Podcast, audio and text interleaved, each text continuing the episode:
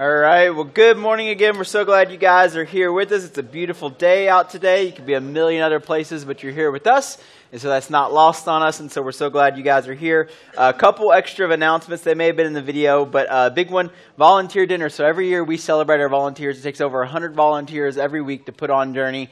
And so if you volunteer in any of our ministries, uh, just a reminder that we have our volunteer dinner. You can sign up for that on the app. Um, and so that's a fun night. We provide dinner for everybody. We have some funds. We also do a lot of giveaways. We want to make sure that every volunteer walks away with something that night. So if you're a local business owner or if you are like make products or whatever and you want to donate anything to give uh, to our great volunteers, you can stop by the Welcome Center and see April or talk to Casey uh, to make sure that we appreciate our volunteers as best as we can. Also, CIY Superstart uh, is a, a, great program for fourth through sixth graders. Today is the last day to sign up. So if you have a fourth through sixth grader, uh, they go to a big church. It's a big conference here in town. Uh, we're going to spend the night at a church, so you get rid of your kids for a whole night. So it's worth the price just for that. So that is coming up. Uh, so make sure and sign up if you have fourth through sixth grade. Next weekend is a youth retreat. So middle school and high school. Last day to sign up for CIY Superstart and youth retreat um, is this today. And so if you have a middle school, high schooler, or fourth through sixth grade, get on the app sign up for that. There are going to be great experiences for your kids. Uh, if you don't download the app or don't have it at downloaded, please go ahead and do that. Uh, it's going to tie into what we're talking about today as well. Um, so download the app. It's the best way to stay connected, sign up for things, all of that. So today we are wrapping up our new series, and I want to introduce um, one kind of idea. So we've been kind of talking about this idea of newness and new ways to approach life and our faith and different things like that. And so there's going to be one approach that we're going to take one step that maybe some of you guys have been considering or thinking about. Uh, this is really close to my face. And uh, so, uh, so we would love for you guys to consider that, but I want to set it up properly. And so here's one thing I think that we all have in common whether we've thought about it or not, and maybe you haven't, but I think it's kind of this universal thing, is that all of us as human beings, at the end of the day, we want to be known for something.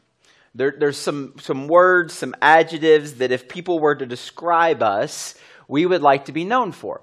So when we come to mind in other people, what is it you actually want to be known for? What are the things that you want people or hope that people would say about you or say are, are, qualities that you have? What are the things that, you know, if you put it out there, it might hurt your feelings if people didn't think that about you? And so, what are those things? What do you want to be known for. So, in the spirit of transparency, uh, we've talked about this before. Um, I'm going to start with myself, and this is not about me, but it's going to kind of set up, and I want to give you an idea of what we're talking about. And so, when we answer the question, what do you be known for? What are the adjectives? What are the descriptions you would hope that people would say about you? so, first of all, let me cough. Um, I would like to be known as a great husband, a great father, and a good friend.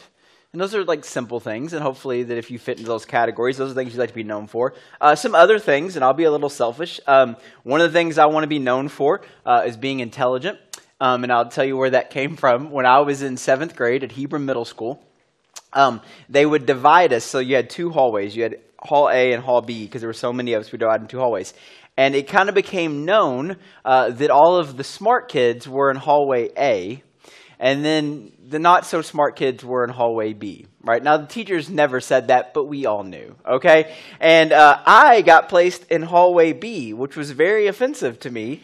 And I was talking about it one day with one of my friends, and this is actually what he said. He said, But you're like the smartest kid in our hallway.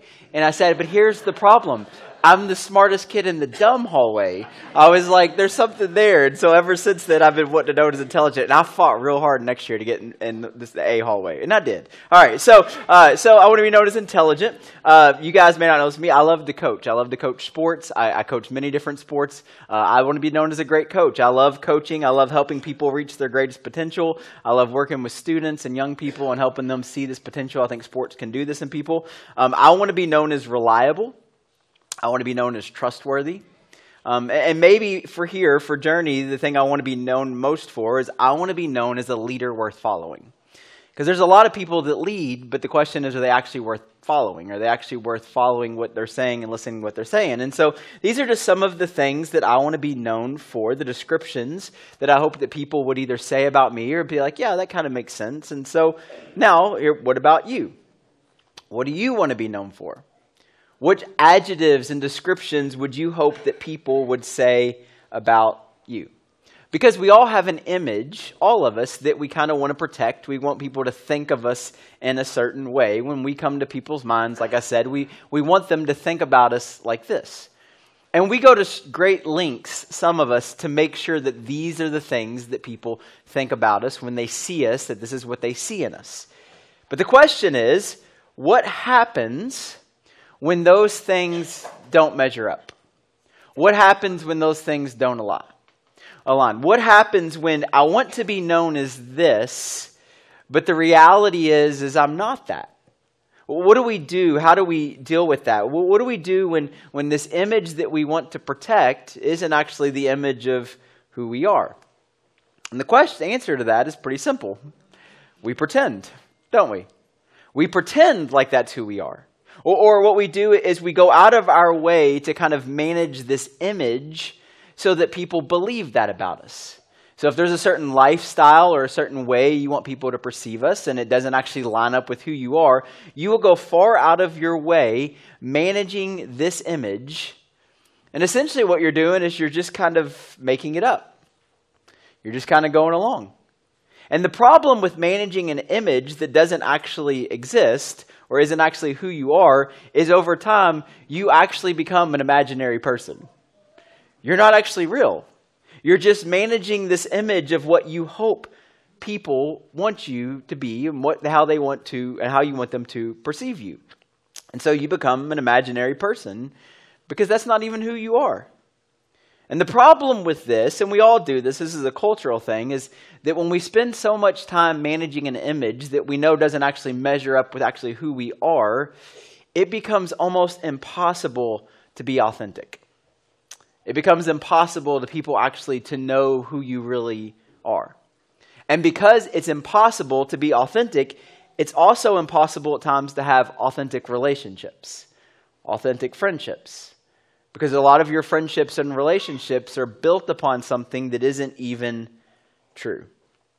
I think one of the biggest problems with pretending we're somebody that we actually aren't is when you pretend and start to pretend, you stop growing because you're not actually becoming anything. You're becoming something imaginary. And so what happens is you stop growing and so you get stuck, which has kind of been a theme in this series this idea that sometimes we just get stuck in our faith, in our life, and in our relationships. Now, let me go ahead and tell you, uh, I relate to this and understand this a lot because, and again, this isn't about me, but this is reality. As a pastor or minister, um, we are the worst at this, right? I don't know if you've ever been a part of another church before, um, but I'll just go ahead and tell you the dirty little secret. Uh, we are the worst at this because what happens is we want everybody to perceive us in a certain image. And so we have to be so careful when we go out in public and we go places and in conversations we have because we don't want there to be a gap in between what you think that we are and who we actually are. And so I will go ahead and tell you every pastor, including myself, we understand this principle because we feel the pressure to pretend sometimes. Like we have to always be on. Because what we don't want, and what I don't want, is I don't want you to be disappointed because I'm not actually who you hope that I am. And so we have to protect the image. Now, the problem with that, as we've already established, is sometimes that means it's difficult to be authentic. And I'll go ahead and tell you my number one goal and what I do here is to always be authentic. I've kind of given up on pretending to hold an image, which is disappointing to some of you all. Uh, but I want to be authentic. I have to be who I is. The deal I made with God years ago when I got into this ministry thing was I'll do this, but I get to be who I am and I get to have real conversations with real people, and I get to say the real things that I actually want to say. And I don't know if you're supposed to make deals with God, but so far it's worked out okay. All right? So there could be discrepancies and gaps. Now, you relate to this as well, because here's what I know about a lot of you guys church is the place. Maybe his, not necessarily here, but historically, and maybe some of you feel the pressure here, which we hopefully want to relieve. You feel the pressure to pretend here, don't you? Right? And, and, so what happens is you go to church and you get, you know, come into the parking lot and you get into our building, and right now you guys are all on your best behavior, aren't you? Right? You're just you're just smiling and nodding. Some of you are wanting to fall asleep, but you're not, and it's you know it's fine. And so you're on your best behavior. You're trying to look happy. You're sitting next to your spouse, right? You're close to them. You guys haven't been this close in weeks, but here you are, right here. You're sitting right next to each other, right? And so you you walk in, and your kids, you want your kids to be happy, and you want your kids to be on your best behavior. And here's the thing: I already know it you may have screamed your lungs out at each other all the way here in that SUV, right? I mean, you may have had an argument that started this morning about something, and, and, you know you're you're going at it with your spouse, with your kids, and then all of a sudden you pull in the parking lot. Door opens up, smiles come on. Hey, brother, how you doing? Good morning. Yeah, it's a great morning in the Lord, isn't it? Yeah, right. You ever threatened your kids on the way to church? I have, right? You better not tell anybody about what happened, right? You, I mean, and so we pretend because we want to manage an image. We want people to think that, hey, we've got it together and we're here and all of this stuff. Because, and we all relate to this, and this is not just about church, this is about everything in general. We fear that if people knew what we were really like, we fear at times if, the, the, if people knew what we were really like, that maybe they wouldn't accept us, or maybe they would judge us or we fear that, like in a place like church, that, that if people really kind of knew what was going on in our lives, that they might not want us here and we might not feel welcomed. And so there's this pressure at times to just pretend. Now, here's the jumping off point in, in all of this, and you need to understand this. If people don't know what you're really like, they don't really like you because they don't know you, right? And so we can keep pretending over and over again. All they like is an image. All they like is the Instagram, the filtered you, right? You know, the image on Instagram is that everything's great and we're always on vacations or at the lake or our kids are always winning and everything's great. That's Instagram. That's what we want to present to people. But the reality is, that's not reality, is it? Nobody posts the picture of their kid melting down. Nobody posts the picture of, you know, when the kid, you know, my kid's in archery. Not very good, but he's in archery. And, uh, you know, he did really good yesterday. But nobody posts the picture where he hit the backdrop the other week and caused the sign to fall down. You know, it's like, you know, nobody posts that one. We post the high score. You know, great job, Elliot, you know. So here's the thing. So we, we, we post all this stuff because we want people to think this is who we are. But listen, it's possible that nobody actually really likes you because nobody actually knows you. They just know what you pretend to be or the image of what you want them to think that you are. And the problem is, until you face up to it, until you embrace who you are and where you really are, you can't often get where you want to be. And so we enter into church, we enter into these relationships with all of these different ideas, and we have this. And some of us, like our whole like relationships with people and friendships, are built upon these images. But yet we're not really known. And here's what I want to talk about. I think that it's really powerful when you're actually known. When people actually know who you are when they know who you truly are and they still accept you and love you. When you can find a group of people, a group of people where you can drop all the pretense, a group of people where you can be authentic, where people at the end of the day, you know, even with all your stuff, and we all got stuff. If you want to come in here, listen, if you want to come into this church and pretend like you don't have stuff, it's going to be rough for you, okay? Because we all got stuff. The person next to you's got stuff. This is supposed to be a place where this is supposed to happen. Church is supposed to be the place where you have the freedom to be the most transparent. Where we can all kind of say, yeah, we're all just, listen, we're all trying to do the best we can with what we got. We're trying to figure this out. And church was designed for that. Now, you may not believe that because your experience may have been, it didn't go like that. Your experience, and that's why you come in here and act like you're on your best behaviors because that's what you've been told we're supposed to do right? And you've had a bad experience where you got authentic or somebody found out something about your life or about your past relationships or about who you are, and, and then you got judged or you got excluded. But the church is supposed to be the primary environment we can come together and we can actually deal with the stuff that's really going on in all of our lives. We can be transparent and authentic about it. Now, I get that that's really scary, okay? So the good news is the Bible, if you read it, there's some letters that get written to these early churches. Okay, and so if you've ever studied the New Testament, um, the Gospels, which are Matthew, Mark, Luke, and John, are kind of the telling of Jesus' life. Acts is kind of the history of the early church. And then the rest of the letters, for the most part, are, primarily letters that were written to early churches and early Christians just trying to figure it out because they didn't know what they were doing just like we don't. And so they had to have some people guide them into this is what God wants for you and this is the best way to live and all of these things. And this is what Jesus wants for you. Now, one guy named James, um, he wrote a letter to a church some churches. And he was the brother of Jesus, one of the early leaders in the church. So he kind of knows some stuff that he's talking about. And, and, in the middle of his letter, he, he says this. Now, this is, is this is this is going to be a lot, okay? And we'll get to why he says this. But here's what he says, all right? And here's what he says in James chapter 5, verse 16. Therefore, confess your sins to each other and pray for each other so that you may be healed.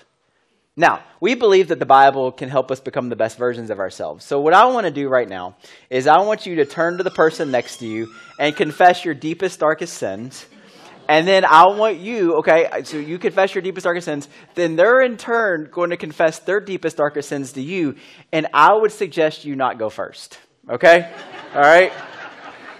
And so we're just going to take a minute and we're going to do that, right? Some of you are like, I'm leaving. All right, we're not really going to do that, okay? But but see, here's here's the idea. Like James, when he said this, it probably wouldn't have sounded as weird as it sounds to us because you know this pretend thing, this cultural, this image thing has become so much of us.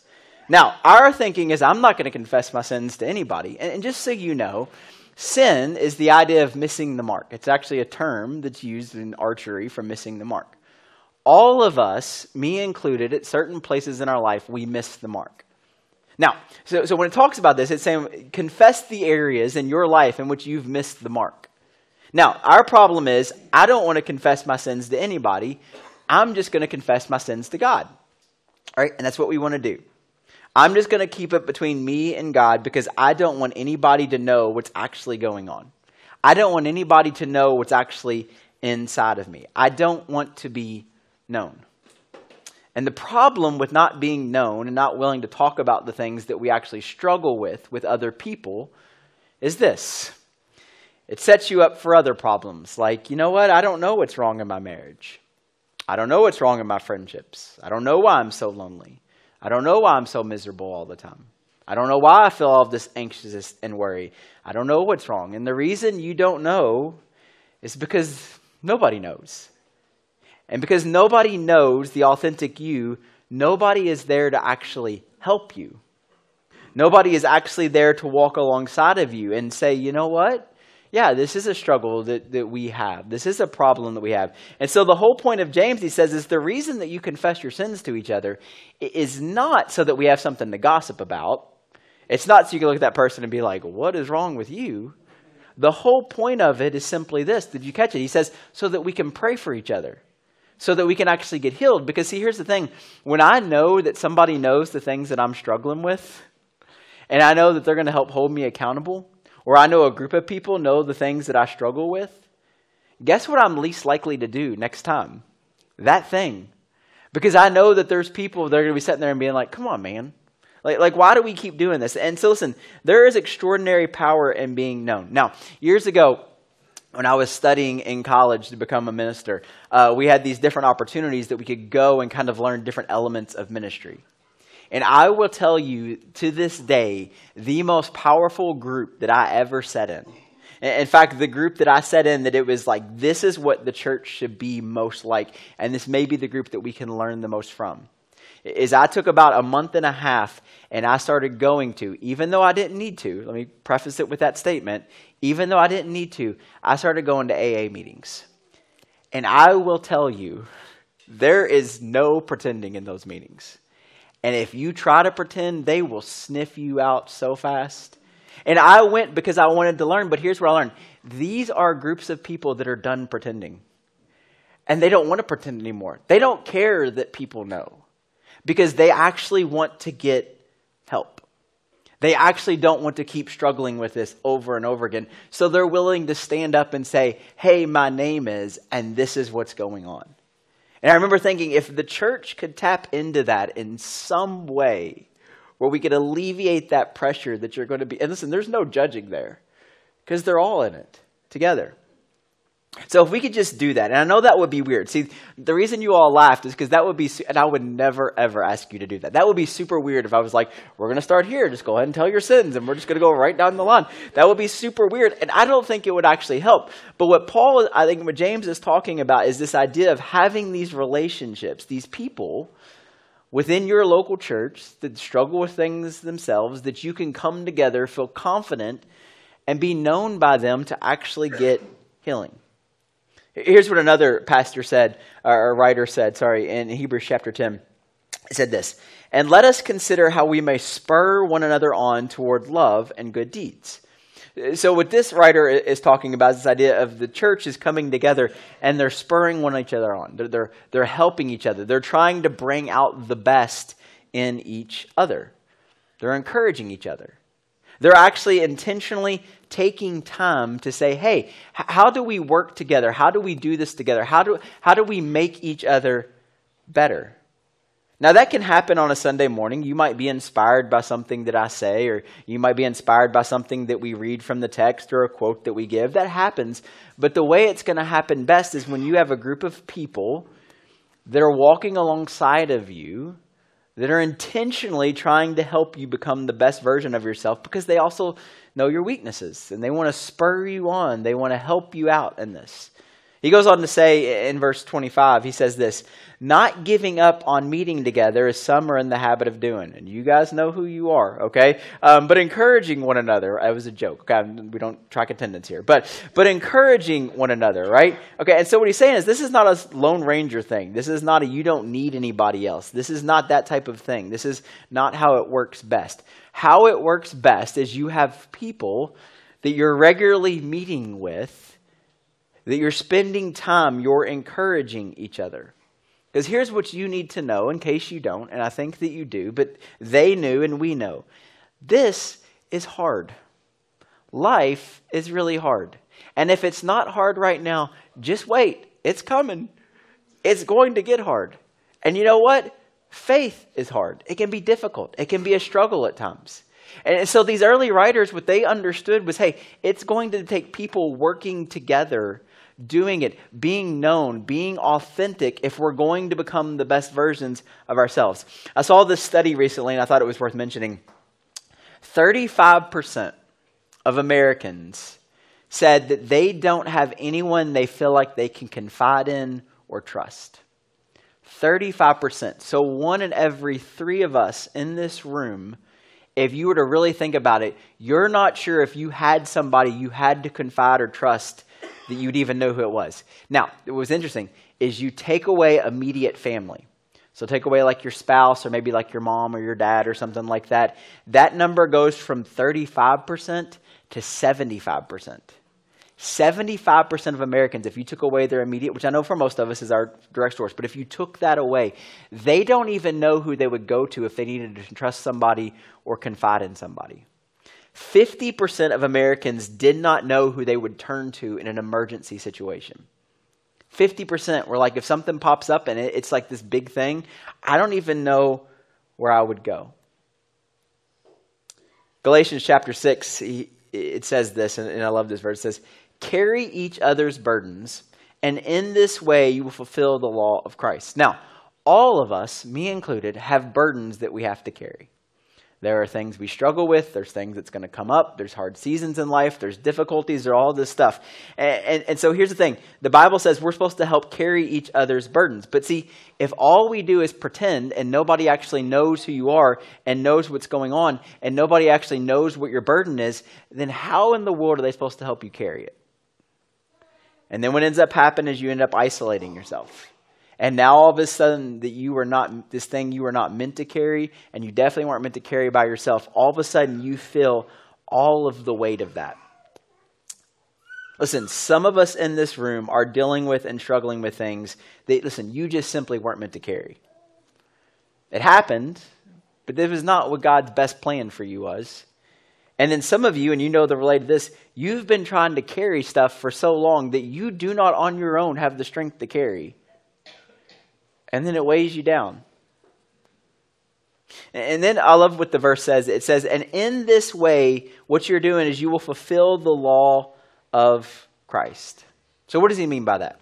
So, right before Jesus is, crucified, he sets down all of his disciples and he kind of gives them these like last commands before he leaves.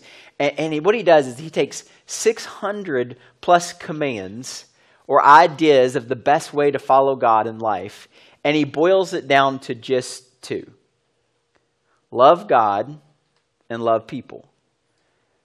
That's the law of Christ. And so, what this is saying is, is, when we help each other carry each other's burdens, we're actually fulfilling the law of Christ, which is simply to, to love each other, to help each other.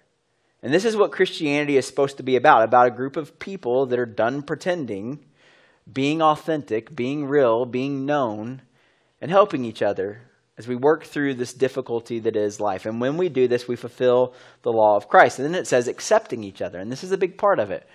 If you're going to be known by somebody, it has to be someone that's willing to accept you as you are, right?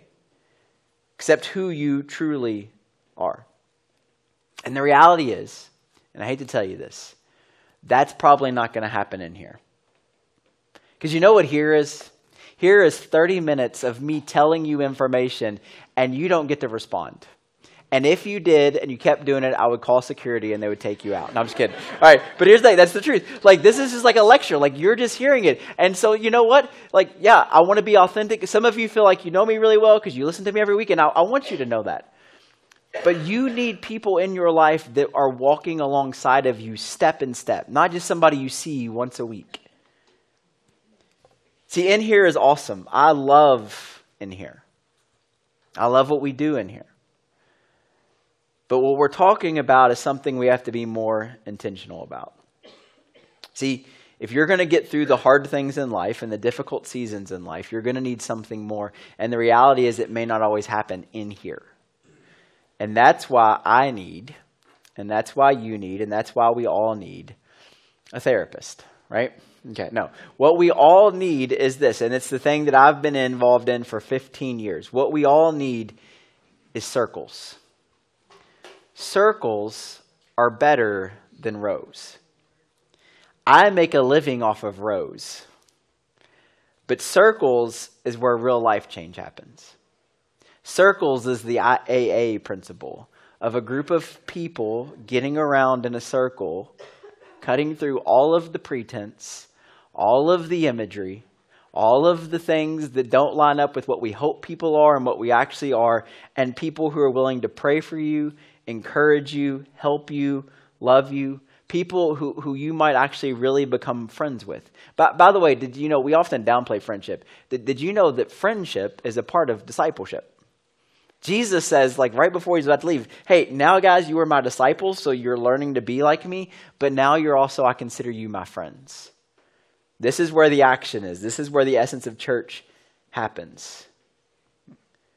That we are able to confess your sins to a group of people and realize they're not going to kick you out.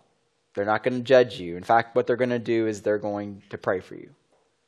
Now, this is leading up to something that we're going to challenge you guys with here in a few seconds. But uh, the idea is circles, and so getting in a small group of people. So the, the terminology that's used mostly in church is like small groups. Okay, so we've maybe heard that before, life groups or whatever. Um, and so my very first small group that I got into, I was about 24, 25 years old, and um, so 17 years ago and I got into this group. And the, this group I get into, the very first group we get together, uh, you ever have like somebody in your life that like, you know, it's important that we get to the point where like we can talk to each other and share these deep dark things, um, but they don't understand the context of when that's appropriate right? And so we're in our very first group. I've just met most of these people really kind of for like the first time. And we sat down and we're having dinner, and then the guys broke off and the girls broke off. I don't know why we did that, but we did that for some reason. And we're sitting there and we're like, hey, how's it going? You know, how's everybody doing? How was your week? And all of a sudden, this guy just out of the blue was like, guys, I got some real problems. And for five minutes, just unloaded the deepest, darkest things that he was struggling with. And I remember just sitting there being like, well, that got heavy real quick, right? But you know what was amazing? Not one person sitting in that room said, Man, you suck. Not one person was like, You know what? this isn't a good fit for you. Not one person judged that person. And I remember sitting there in that room and saying, listen, if they, if we can accept this guy, like then maybe they can accept me too. And so that's the importance of finding people that care about you, that want to help you reach your full potential, even through all of the muck that all of us have to walk through. Because this is what church is supposed to be about. This is what Jesus is supposed to be about. So here, here's what we're talking about. So in case you haven't picked up on it, um, over the years we've had different variations of like small groups. And so small groups is essentially where you get a group of people together and you kind of do life together for a season. You get together once a month, twice a month, and you just talk and you share. Uh, you study, you pray for each other, you share a meal together, and there's all kinds of different ways that you can get in circles. Um, one of the great ways to get in circles here at Journey is actually to serve together.